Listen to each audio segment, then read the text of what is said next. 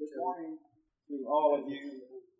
Okay, yeah, that's that's. I meant to do that. Um, good morning to all of you. Um, I just want to say thank you from all of the Robert and Esther Yoder family for coming to share this service with us. I have thought so often since Mama's stroke how much, how good God has been. This today would be a lot harder if we wouldn't have had this last six weeks with Mama. Um, I think we had a really good portrait in our minds and hearts of the kind of person Mama was. But after this six weeks with her, it's in color instead of black and white. And we thank the Lord for that. The songs that were sung as you waited for us as a family, the songs we'll sing here and the songs that'll be sung at the graveside, are all songs that were suggested to us by looking at her journal that she kept every day. And many of the songs, titles, or phrases would be written in all caps and in red. When there was something important, it was in all caps. When it was really important, it was in all caps and in, and in red. Uh, and they will tell you something of what Mama was and what her love for the Lord was. I want to open with song number 30 in the Life Songs.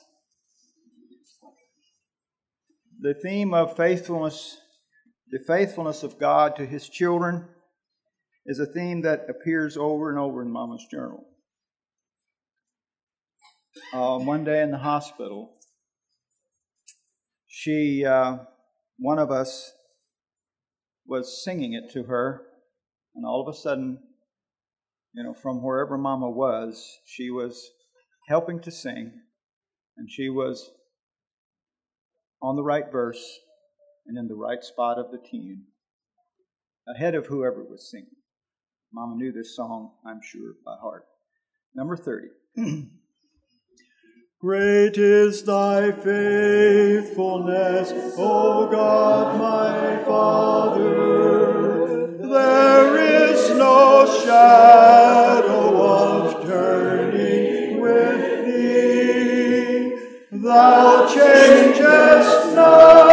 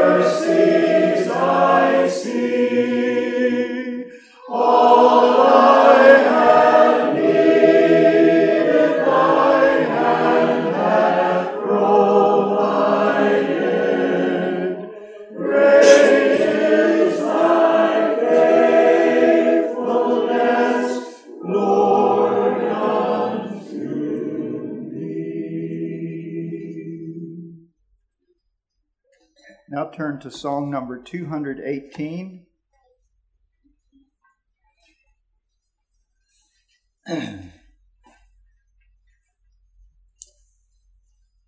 I don't know that I could necessarily say that the 23rd song was Mama's favorite song, but it was one of her favorites. She told me one Saturday morning in the hospital, kind of surfaced out of I don't know if it was sleep or she just wasn't home for right then. But she kind of surfaced and said, The Lord is my shepherd. And she paused for a bit. And then she said, He's taking care of me now. He restoreth my soul over and over again. Number 218.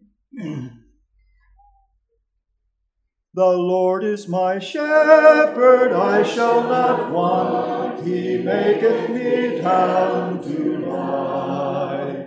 In pastures green he leadeth me, the quiet waters by.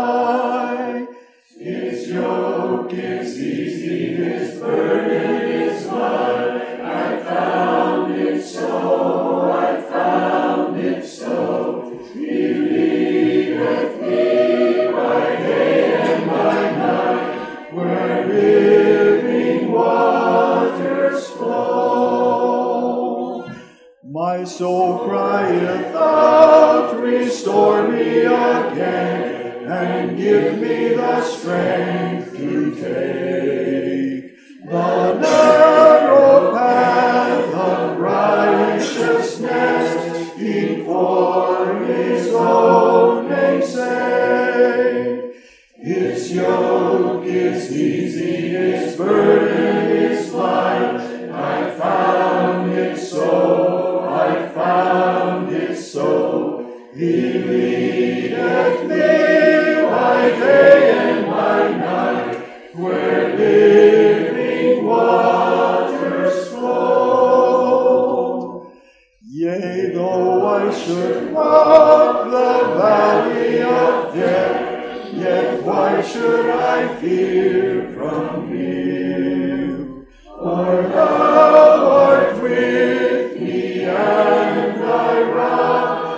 staff me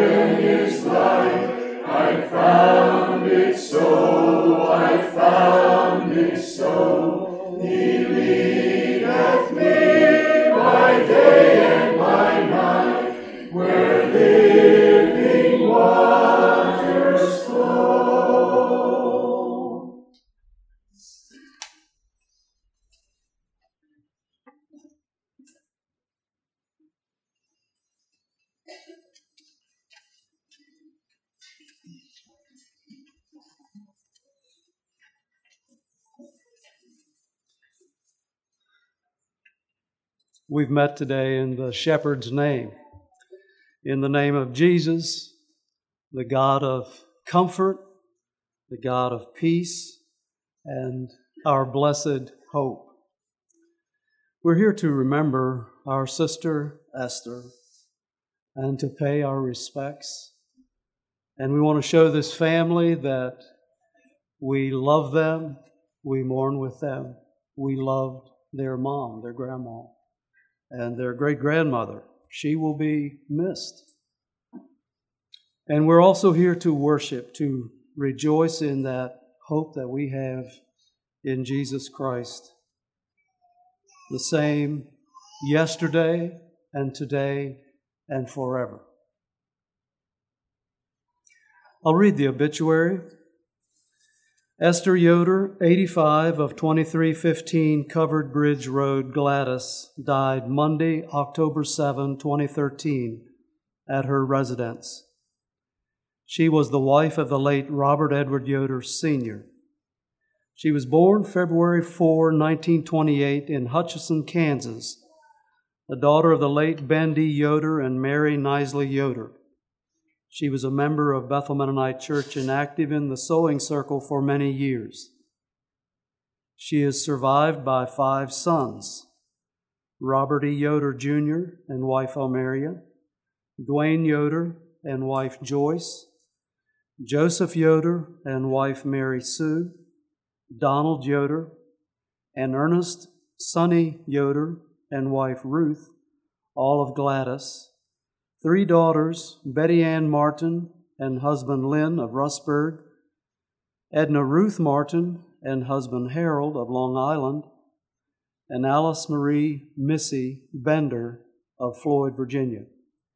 30 grandchildren and 19 great grandchildren, plus four sisters Lavina Yoder and husband Ernest of Rustburg, Fannie Mae Yoder of Staunton, Maggie Schrock and husband Alvin of Cumberland, Virginia, Mary Beth Shiflett and husband Harvin of Free Union, Virginia, three brothers, Sanford Yoder and wife Martha of Costa Rica, Eli Yoder and wife Ruth of Floyd, and Harvey Yoder and wife Alma Jean of Harrisonburg, brother in law Alvin Schrock of Staunton, a stepsister, Esther Koblentz of Kalona, Iowa, and a number of nieces and nephews.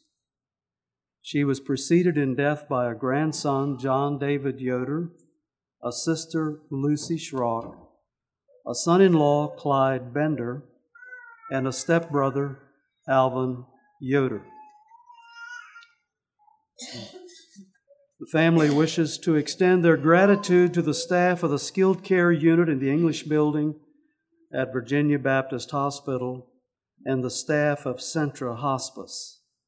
They also want to express special appreciation to Aunt Grace Horsley for her loving care in the time following our mother's stroke.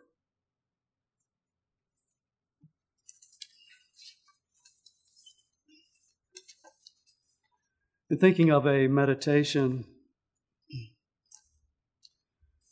for Aunt Esther's funeral, my thoughts went to 2 Corinthians, the third chapter, verses 2 and 3. 2 Corinthians 3, verses 2 and 3. You are our epistle written on our hearts, known and read by all men. Clearly, you are an epistle of Christ, ministered by us, written not with ink, but by the Spirit of the living God, not on tablets of stone, but on tablets of flesh, that is, of the heart. Aunt Esther was not a chatterbox, and expressing herself uh, out loud sometimes wasn't easy for her. She had good thoughts. She had deep spiritual thoughts. She was intelligent. She graduated valedictorian of her class, but she declined to give the customary speech at her graduation. but writing was easier. She often found it easier to express herself in writing. She wrote journals. She took sermon notes. She jotted many letters and notes of encouragement to others. Sometimes family members would come across in certain to be found places personal notes of inspiration, admonishment, maybe even a gentle rebuke. Esther's life was a letter. Like this epistle describes, these verses describe. Clearly, an epistle of Christ, not written with ink, but written by the Spirit of God on her heart. And we saw written there love and joy and peace, long suffering, kindness, goodness, faithfulness, gentleness, self control. We saw self denial and obedience to the Lord Jesus. We saw an abiding faith and trust in Jesus, a love for the Savior and shepherd of her soul. We saw a servant faithful to the end. And such a life is an epistle, a letter, a letter of comfort to us today. Because God's Word assures us that when their life on earth is ended, the souls of the faithful redeemed will fly away to the glorious presence of Jesus Christ for all eternity. And such a life is also a letter of instruction for us. It shows us what genuine Christianity is when lived out in shoe leather. And it reminds us that in order to, to have that assurance, that hope for ourselves, that assurance of reaching heaven ourselves, we must also be true followers of Jesus. Let's stand together for prayer.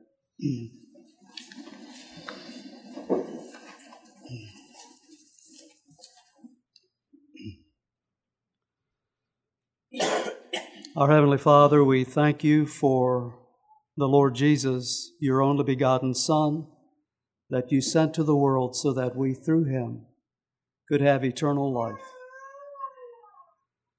We thank you for Esther. We thank you that she early surrendered her life to Jesus and lived a life of discipleship, faithful to the end. We thank you for the work that you did in her heart for the spiritual fruit that you produced and that we could see. We thank you for her example of godliness, of pursuing God and wanting to know Jesus better and to be closer to Him and to uh, serve Him more faithfully. We thank you for her compassion for others, her compassion for her family, for the lost. And Father, we do pray your blessing on this family that is gathered to mourn her passing. We pray you would give them comfort and grace and peace this day. Give them strength. And bless us all as we worship together. And pray that our worship would be inspirational to each of us and edifying and honoring to you, and would bring glory to your name. And we pray this in Jesus' name. Amen.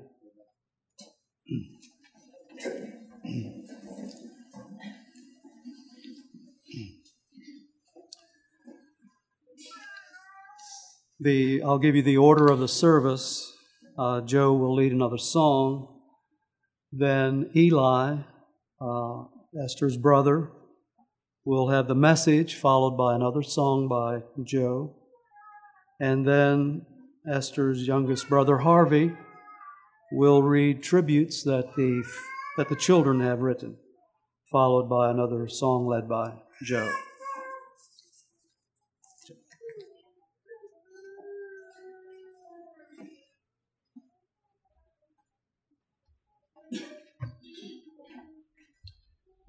There are separate song sheets on uh, each bench there for you. I hope there are enough that everyone can see. It's uh, it's marvelous grace of our loving Lord. It's a song that uh, uh, a number of us saw in her journal, and it was in all caps. I promise you, it was. Um, Mama often mentioned her need of the grace of God and her gratitude that it was so abundant.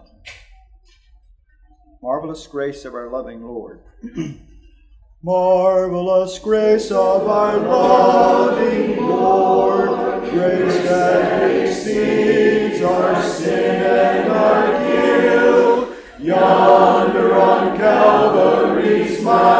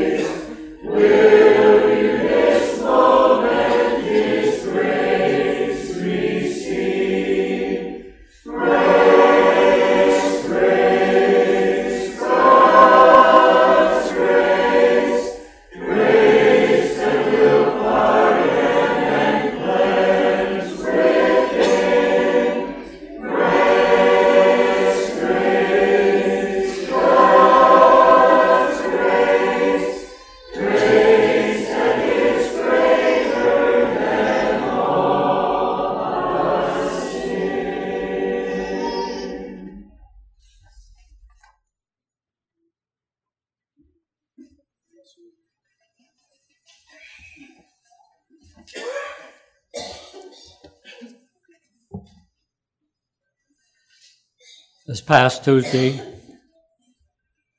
I was asked to share in a funeral of our neighbor. Yesterday, my wife and I were at a funeral of a preacher friend of mine. His wife passed away. Today, I'm here. But this funeral's a bit different because this is my sister. What should I say?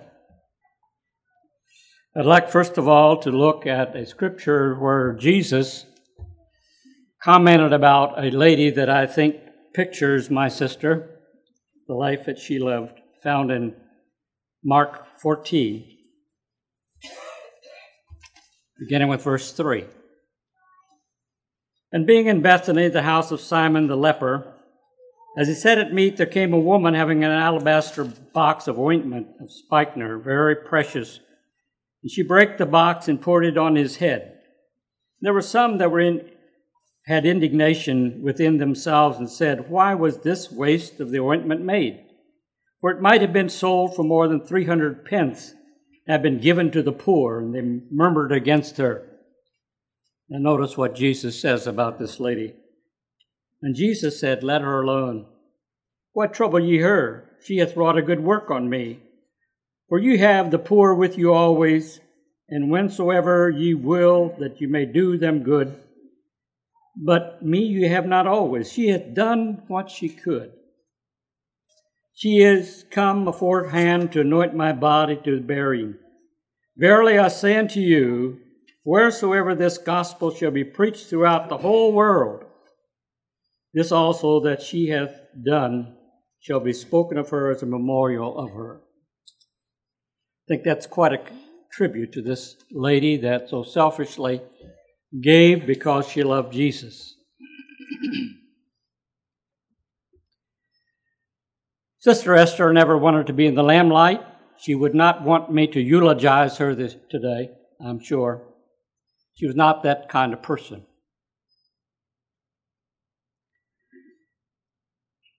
But the type of person that she was spoke loud messages to all of us who knew her, knew her life. I suppose that one of the things that impressed me about my sister that I didn't know for a long time, some time ago, our family got a scrapbook together from my wife and I, and they wrote things about us and our family in that scrapbook. And this is what Esther said. said when they found out that there was going to be an ordination here, this place, that she said this, this is what she wrote. If Eli is ordained, we will be needed. As a result of that, they moved here in November 1961. I was ordained in January 1962. My wife and I felt their support throughout my ministry and deeply appreciated that support. At least twice when I was away from meetings, away from my family. For a week, they brought my wife at the close to spend the weekend with me and and be able to travel home with me. That was their support, we felt. I think that was the character of her life. Where I'm needed. Different times I heard her say during the rush time of the bakery in Floyd, or Missy, she said, Missy needed me. Yes, she didn't want, want to be in the limelight, but she was willing to serve behind the scenes. she would want Jesus Christ to be exalted here today. She would want us to be challenged to follow the Christ she followed and to serve the Christ and love the Christ that she loved. That would be her desire. Three things that I'd like to suggest that this funeral should remind us of and one is that we're living in the land of the dying. I remember that statement made when my mother's funeral. I never thought of it quite that way. We usually think that we're living in the land of the living, but we're living in the land of the dying. They tell us that after about age 25, 26, we begin the dying process. We can't avoid it. We can't reverse it. All of us are going that road the same speed. Some of us have started quicker than others. That's the only difference. Nobody has found the fountain of youth. We're in that process, and we need to think seriously about that fact. And Esther's passing should remind us of that. Many of us would like to say, like Job did, I wish I could be like it was in months past. He was talking about when he was young and when he had life and when things were going well for him. Ecclesiastes 12 describes the process of aging. And it goes on to say, the close of that description of life and the dying process, he said, Man goeth to his long home. I like the way the German says it. Der Mensch fährt, wo er ewiglich bleibt. He goes where he forever stays. After that is talking about the person who loves the Lord. I used to hear about the golden years, and I don't know when they are. Never found them yet. And I've concluded that they're on the other side. That this life is simply a preparation for that those golden years. And I think Esther has found that already.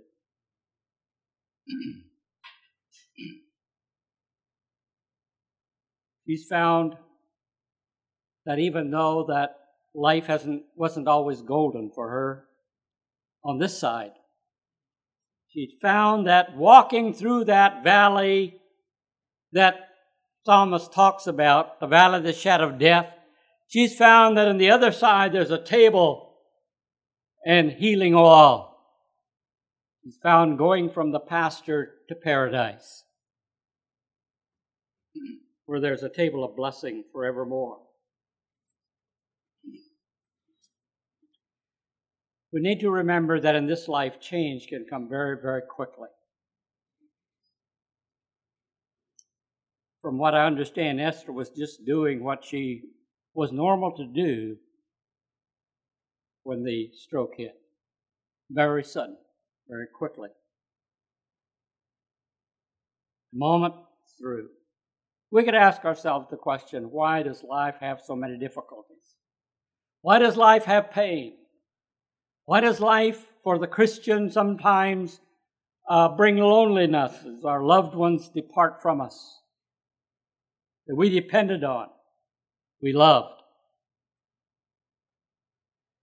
I've concluded that probably it's because God wants to help us turn loose from this life.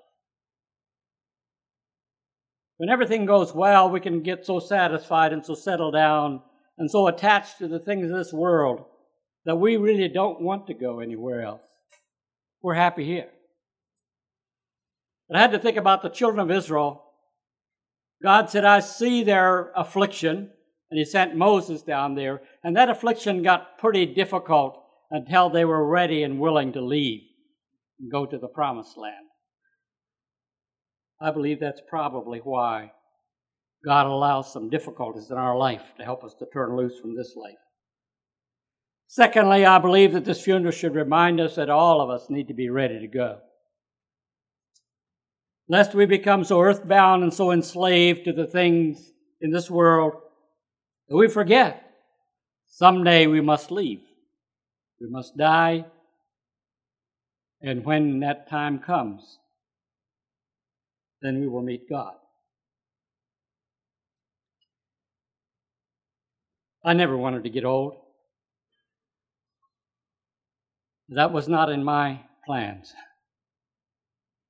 And I told somebody one time, I don't, uh, you know, I just don't want to get old. He said, You don't have to. You can die young. That's the only option we have. The only option we have.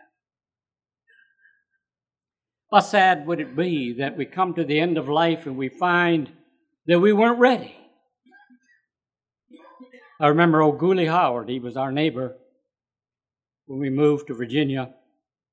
I was always kind of scared of Gooley. He would ride by our place with his on his mule, and when Gooley would come down the road, I'd try to be away. I didn't want to meet Gooley Howard. Something about him that was kind of scary. And I understand when Gooley Howard was on his deathbed, a minister came to him and said, Gooley, don't you want to give your life to the Lord?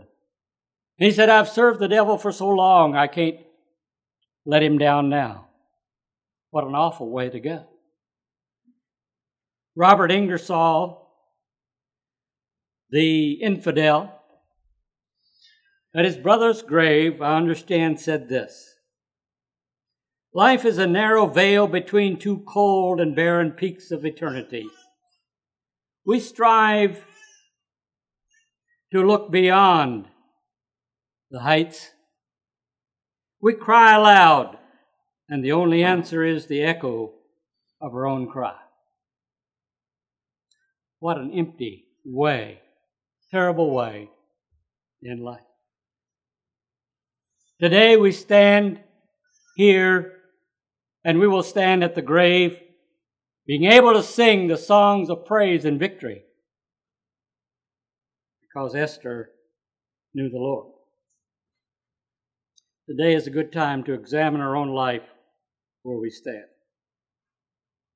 The third place, I'd like this funeral should remind us the promises of God. The wonderful promise of God, a God who is sovereign, a God who's eternal, a God that cannot lie. That gives us a lot of confidence, does it not? To know that in this book we have the message of God that a God who cannot lie. And he said, He that cometh to me, I will in no wise cast out. He said, If any man will open the door, I will come in. You know, the heart's door has to open from the inside out. We have to open it. He comes knocking, he says in Revelation chapter 3, verse 20. He comes knocking at people's heart's door, but we must open it from the inside. And he promised that if we do, that he will come in and fellowship with us. Yes, he said, if any man love me, he will keep my words, and my Father will love him, and we will come unto him and make our abode with him. He said, anybody that loves me will keep my words. Jesus said that. Esther loved Jesus and therefore was willing to stand for him, willing to be identified with him. Because I maintain that when we love somebody, we want to be very, very careful how we serve that person. Because we want to show our love. How we please that person we have in our drawer in our kitchen a hodgepodge of silverware. We're not like some people, you know, it all has to match and everything. One day, I told my wife we were, I don't remember the just how it all was, but we have these two spoons that look different, very different from the rest. And uh, she made some comment about these spoons being different, maybe we should just, you know, get rid of them. And uh, I think they were given to us by Annie Zaire, some grandmother of some of you. I don't remember, but I told my wife uh, I like that those spoons. They're they're masculine spoons.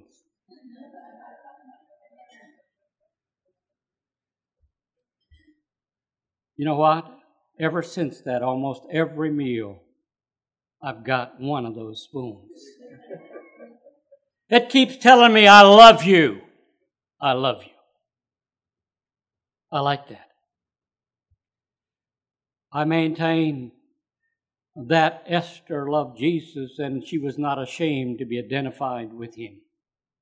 She wanted to serve him. Yes, you could call her a legalist if you want to. You could call her a super legalist if you wanted to. But because she loved Jesus. And love causes us to want to be identified with him, not to be ashamed of him. We love him because he first loved us. We don't love him so he'll love us. He already loved us. We love him because he loved us. We love him because he loved us.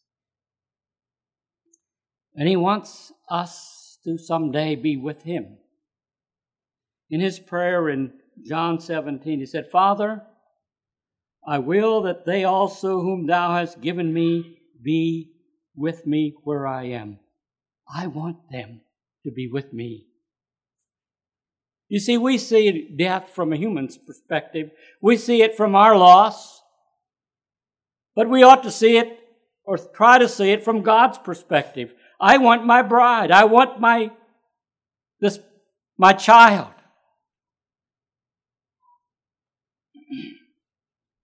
That where I am, there, there uh, where I am, there they may be also in the little book of Jude, book that describes end times, book that describes the compromise and the selfishness and the pride and the rebellion of this world.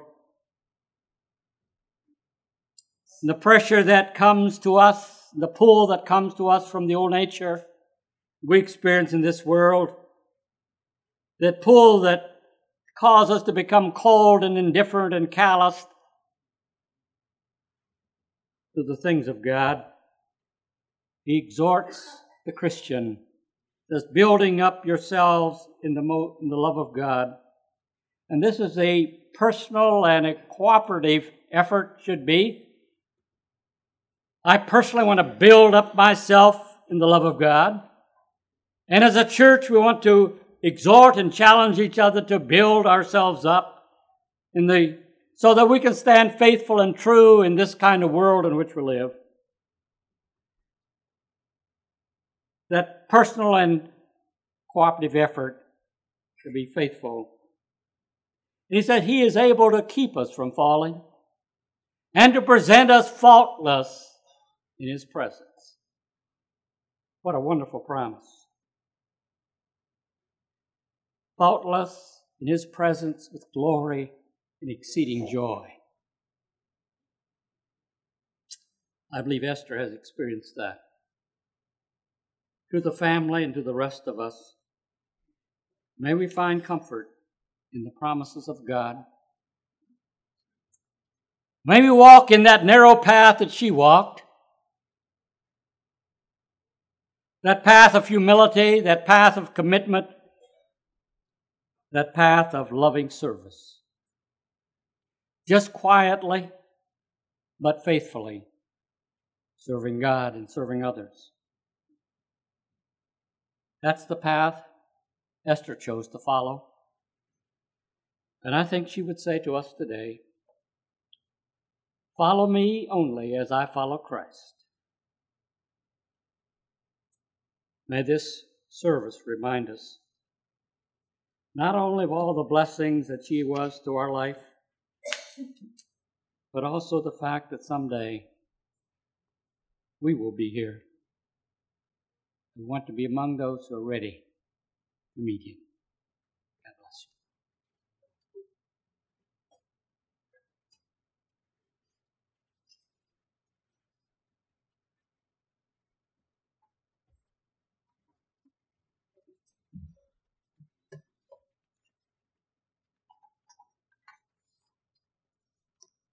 Turn in your church hymnals to number 404.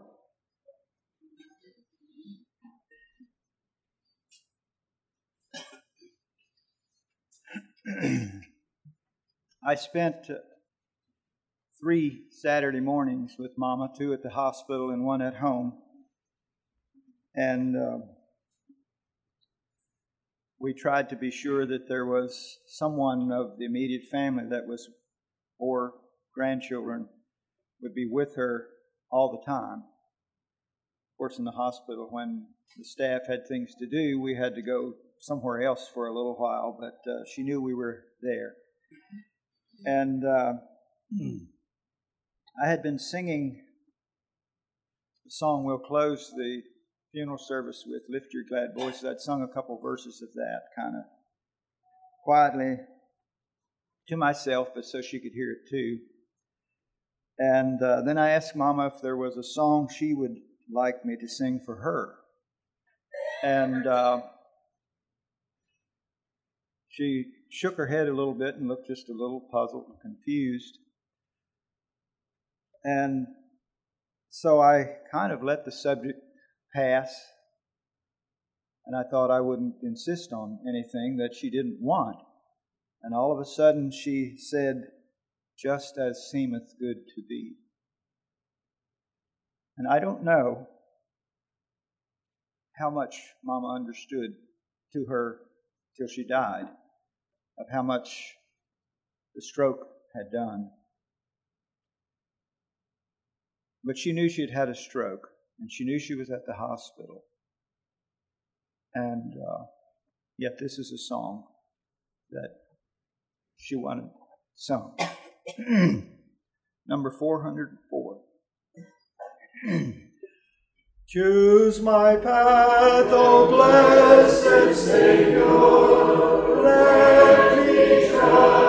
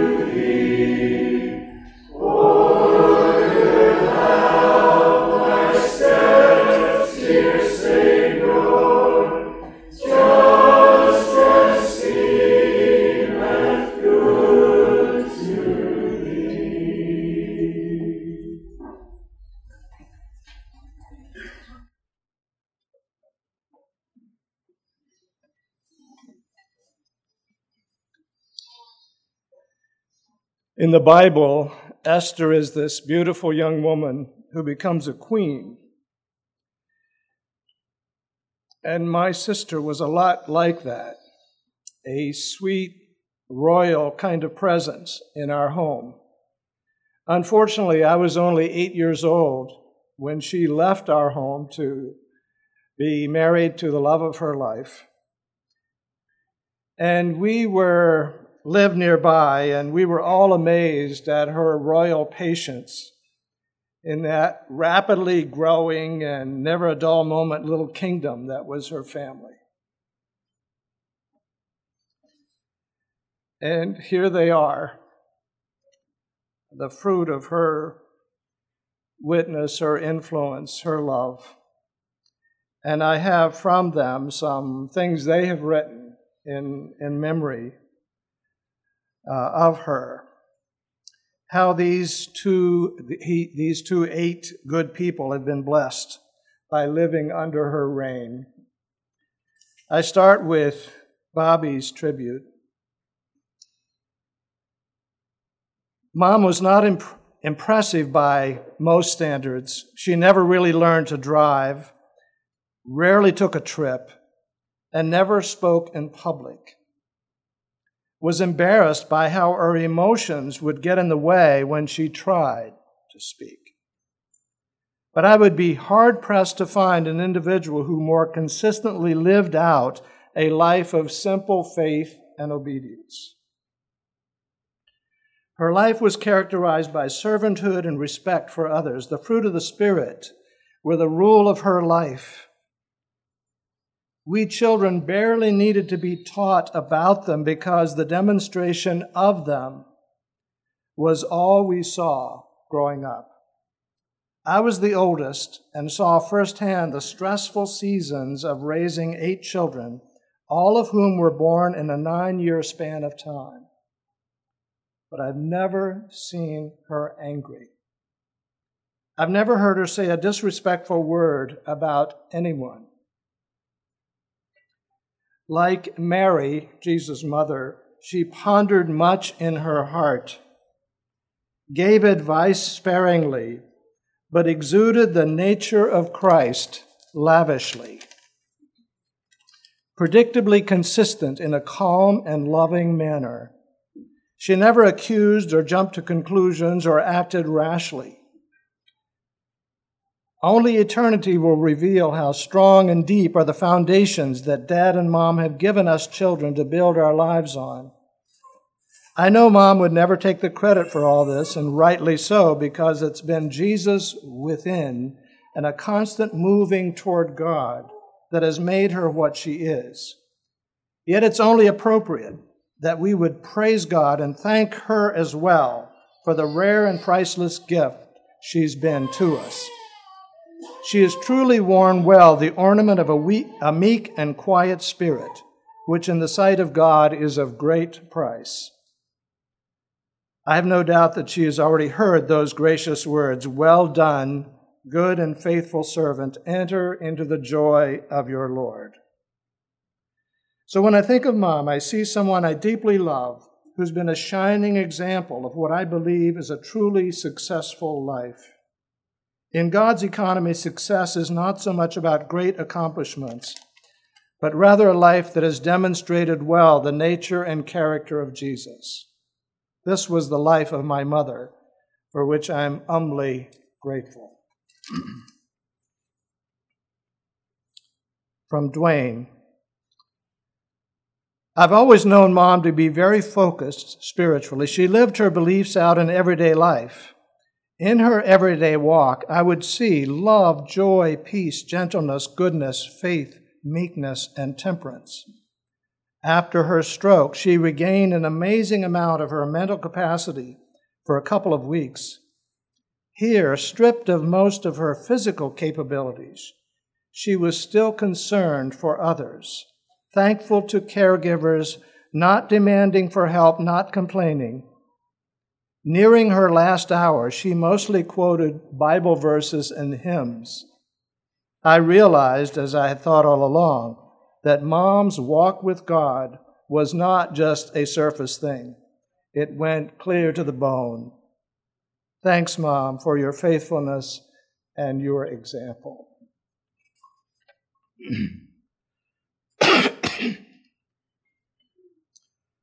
From Joe.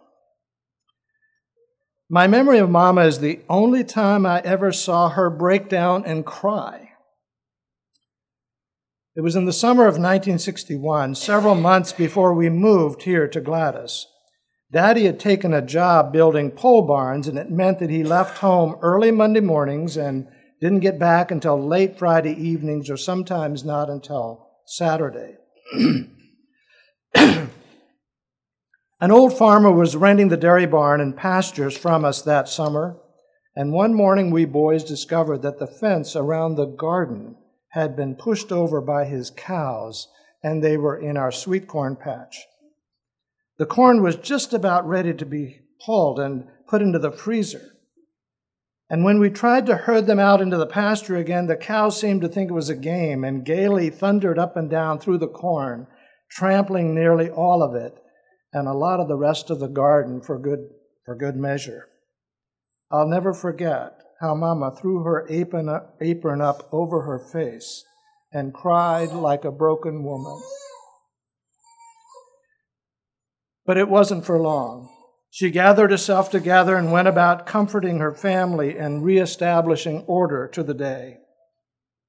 I have no doubt that in time, every usable nubbin of sweet corn was rescued and put away for the family for the winter.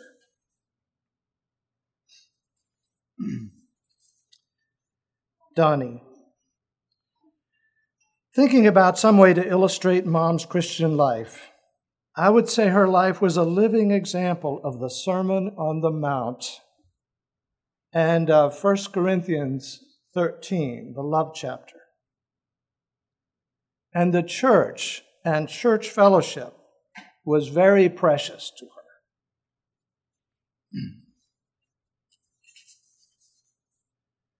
From Sunny. I remember feeling I was really special to Mama, as in extra special. But as I grew older, I realized that she treated all my siblings and their families that way too, which makes me love her and respect her even more. She took such an interest in our families, all the grandchildren and great grandchildren, and in our callings in life. During her last hospital stay, mom's love for and interest in people shone. In her very disabled state, she would ask visitors something about their lives and about their family. She was such an unselfish and caring person. She was a helper, always eager to assist us in canning, sewing, and other projects. And in the things that really count, Mom was a great person. We will miss her, but rejoice that she's released from suffering.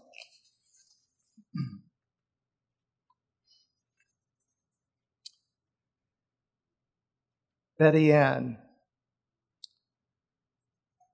Mama was a shy person, but was always glad to follow in her older sister Lavina's shadow. But underneath that shyness was a heart full of love and caring for other people.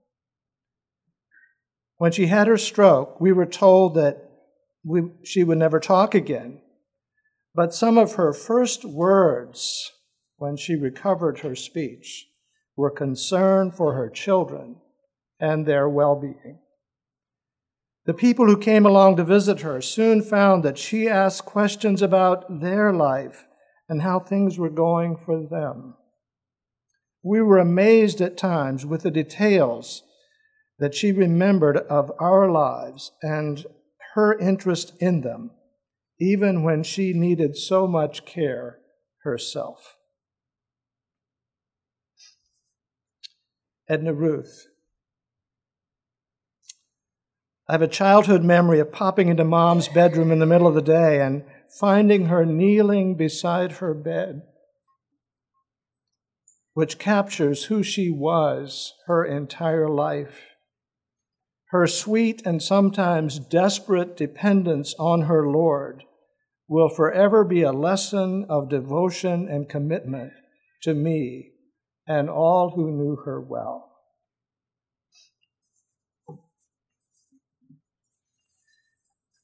Missy. Since I'm the only one of her children who didn't live in the same community as mom, she probably spent more time in my home than any of the homes of my siblings.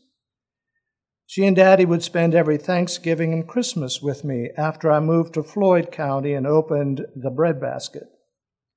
Daddy loved it in the mountains, and even after he passed away in 2004, she continued to come. She wanted me to have a list of things for her to do so she could stay busy during the time she spent with me. Her servant's heart was so evident in the way she loved to do things for others. Mom was a prayer warrior. On Wednesday mornings, she would fast and spend extra time in Bible study and prayer. There's no way of knowing how many people she has interceded for, lifting them to the throne of grace.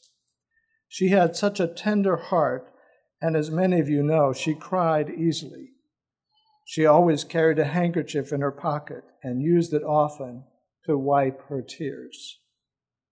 She loved reading wholesome books and many times would start a book and not finish it because it wasn't the quality she enjoyed. She didn't want to waste her time on unwholesome reading. She was gifted with writing and often found it easier to express herself in writing than in speaking. Mom was quiet and would rather observe and listen than be in the spotlight. She had a genuine interest in others' lives, and this was even evident after her stroke in the comments she made and the questions she asked us. Different times we heard her comment, Leroy and Tanya's baby's name is Blake. If I was at home in Floyd on Sundays, it was a part of my day to call her and chat about her week. We both look forward to catching up with each other's communities and any family news. Sundays will have a huge empty spot in it for me now.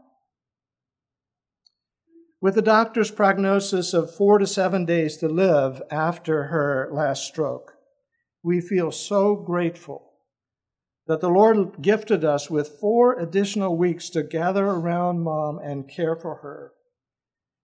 We share so many memories of those special weeks with her. Her true character was evident as a patient as well. She was a wonderful patient and so easy to care for. I appreciate the way the Lord timed all the events so I could have the privilege to be with Mom when she took her last breath. What a glorious sunrise Mom experienced this past Monday morning. Well done, thou good and faithful servant. Enter thou into the joy of thy Lord. She has certainly run her race well and left behind a fine example for us to follow. God bless all of you.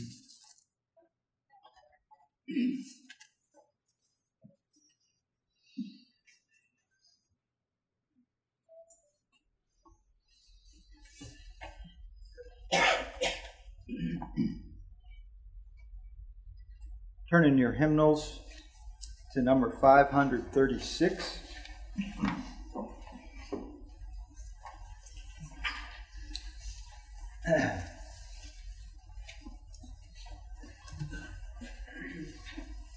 Sure if I should say this, but I think I will. Somewhere in heaven, I have this picture that mom and daddy are standing together. He has his arm around mama and his a smile on his face because he was justifiably proud of her. And mama, her, the tip of her nose is red and there are tears in her eyes, and she's fumbling in her pocket for her handkerchief. I guess they have handkerchiefs in heaven. this song, this song goes back to Daddy's funeral. we were talking as a family and planning the funeral service after Daddy died, and uh, she had asked me if I thought I could lead the singing and was asking about songs that I thought we should sing. And then we got to the closing song, And she said the last song should be one that had a triumphant note in it, something, something victorious about it. And I suggested this one. And she kind of, she was sitting on a footstool beside my chair. And she gave this little hop like she did when she was really pleased and clapped her hands and she said, That's it. So we'll sing this for Mama one more time. Number 536. This is the one you'll probably have to help me with the most.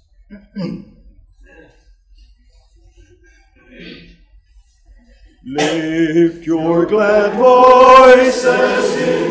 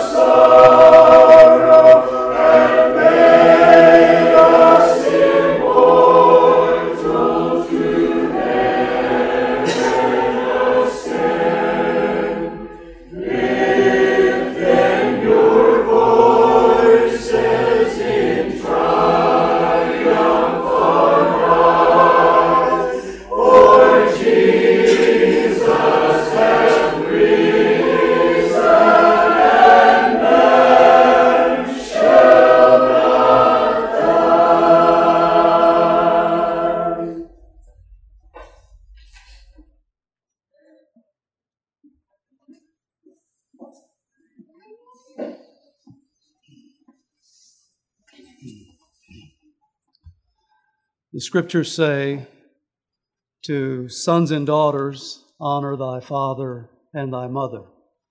And these children have honored, eloquently honored their mother. They had an honorable mother. And she was the woman she was because of her Savior Jesus Christ and her life glorified him. The service will be concluded at the graveside. There is a meal in the gym over here immediately following. Everyone is welcome to the meal. And I'll turn it over now to the ushers.